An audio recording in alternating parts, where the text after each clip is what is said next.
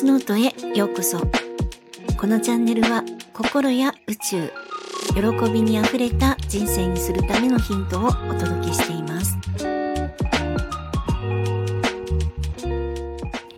皆さんいかがお過ごしですか？ゆみです、えー、本日は時間の流れと今ここについての私なりの説明です、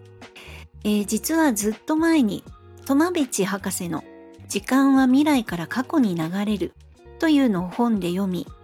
えー、何なのそれ意味わかんないって、まあ、当時思ってたんですが、今はとってもわかるんですね。えー、まず宇宙の法則と仏教には時間の概念がないです。今ここしかないんですね。なので時間の流れをイメージすると今ここっていう点が今ここ今ここってたくさん点と点がつながって線になって過去に流れていくっていうことなんですね。そして、えーまあ、過去が未来を作っているわけではないという解釈。まあ、過去が今に影響しているわけではないという考え方なんですね。あの過去のせいで今こうなったと思っているのは実はただの今までの概念で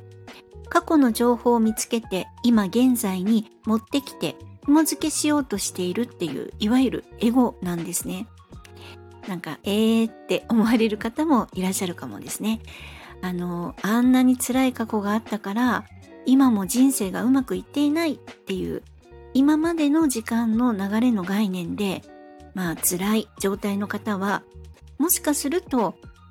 まあ気分良くないなと思われる方もいらっしゃるかもです。でも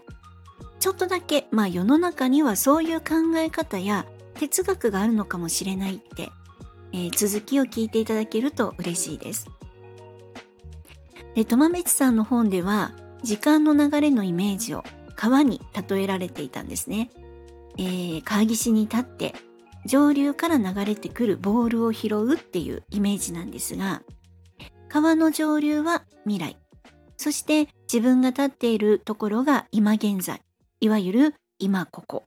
そして、えー、川の下流、まあ、川下は過去です。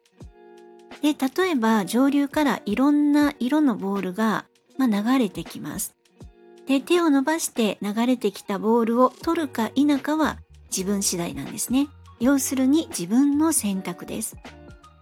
で、これまでも人生でいろいろ選択してきたと思うんですね。なんかあの、この人と付き合うかな？やっぱやめとくか？とかもそうですね。何食べよっかな？これ食べよっかな？やっぱ食べるのやめた？もそうです。で、仮に赤いボールが流れてきたとします。で、あなたはその赤のボールは見送りました。バイバイって感じですね。で、しばらくすると今度は青いボールが流れてきました。でもこれって青いボールが流れてきたのはさっき赤いボールを手に取らなかったっていうこととは何の関係もないんですね。ただ青いボールが流れてきたってそれだけなんです。要するに赤いボールを取らなかったっていう過去は青いボールが流れてきたっていうその未来からの流れとは何の関係もなくって要するに過去は未来に何の影響も与えていないっていう考え方なんです。でなかなか腑に落とすことは難しいかもしれないんですが時間は川の上流という未来から今自分が立っている現在今ここへそして川下の過去へと流れているっていうことですね。でまとめると、えー、時間は未来から過去へ向かって流れている、えー、過去は自分の未来に影響を与えない。未来が過去を作る。未来は最高だと確信すれば過去も現在も最高であるということが書かれていたんですね。で初めはなんかもうそれってなんやねんって思ったんです本当に、まあ、理解しようとしても理解できなかったというのが本当のところだったんですね。でも心理学も宇宙の法則もなんかこうもう貪るようにいろいろ学んできたらやっとこれが腑に落ちたんです。で私はずっとですね自分にダメをしダメ出しをしたりうまくいくはずがないって思ったりまあ、未来が怖くなるような気がしたりって、そんな毎日だったんですね。本当に私だけは、私の人生だけはうまくいかないって思ってました。でも学びを深める中で、これらが全部今までの過去の情報や観念でそれを今思い浮かべるから思い出すから怖くってそして紐付けちゃうからうまくいかない気がしてでもその思い浮かべる行動とその思考情報自体がエゴだって気づいていってで今ここにそのネガティブな思考を持ってくるから辛いんだって分かったんですね。でそこからはこのエゴに気づく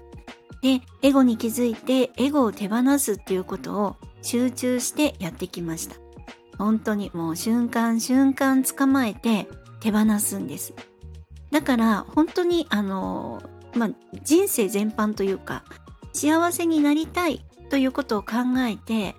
あのいろいろ駆使して生きるためには本当に気づくっていうことすごい大事ですね。でも気づかないと手放せないですから。それと自己需要、自愛です。で、一般的に今ここが大事って言われます。で、過去への後悔、未来への恐れ、これ全部エゴなんですが、これに襲われて毎日辛かったりします。やりたいことに向かえなかったり、恋人とうまくいかなかったり、人間関係もしっかりですね。仕事もお金関係もです。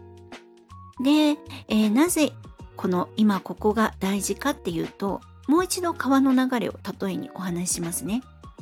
で、よく欲しい未来、叶えたい願いを放っておくって言い方しますよね。これを願いのこもった金色のボールを川の上流にえいやってこう投げるっていう放つって考えてみてください。すると願いが叶ったボールが、えー、上流に投げられたものがですね、まあ、若干タイムラグを得てこう目の前に流れてきます。で流れてきた時にちゃんとキャッチしたいですよね。で今ここを大事にしておかないとその願いを放った金色のボールをですね手に取ることができなくなっちゃうんです。で川下に流れていったボールですね要するに選択しなかった過去を憂えたりその出来事にとらわれたり執着してしまったり未来への未来への恐れで目をつむってしまうとまあ願いを込めて放ったボールを手に取り損ねちゃうっていうことなんですね。だから今ここって大事なんです。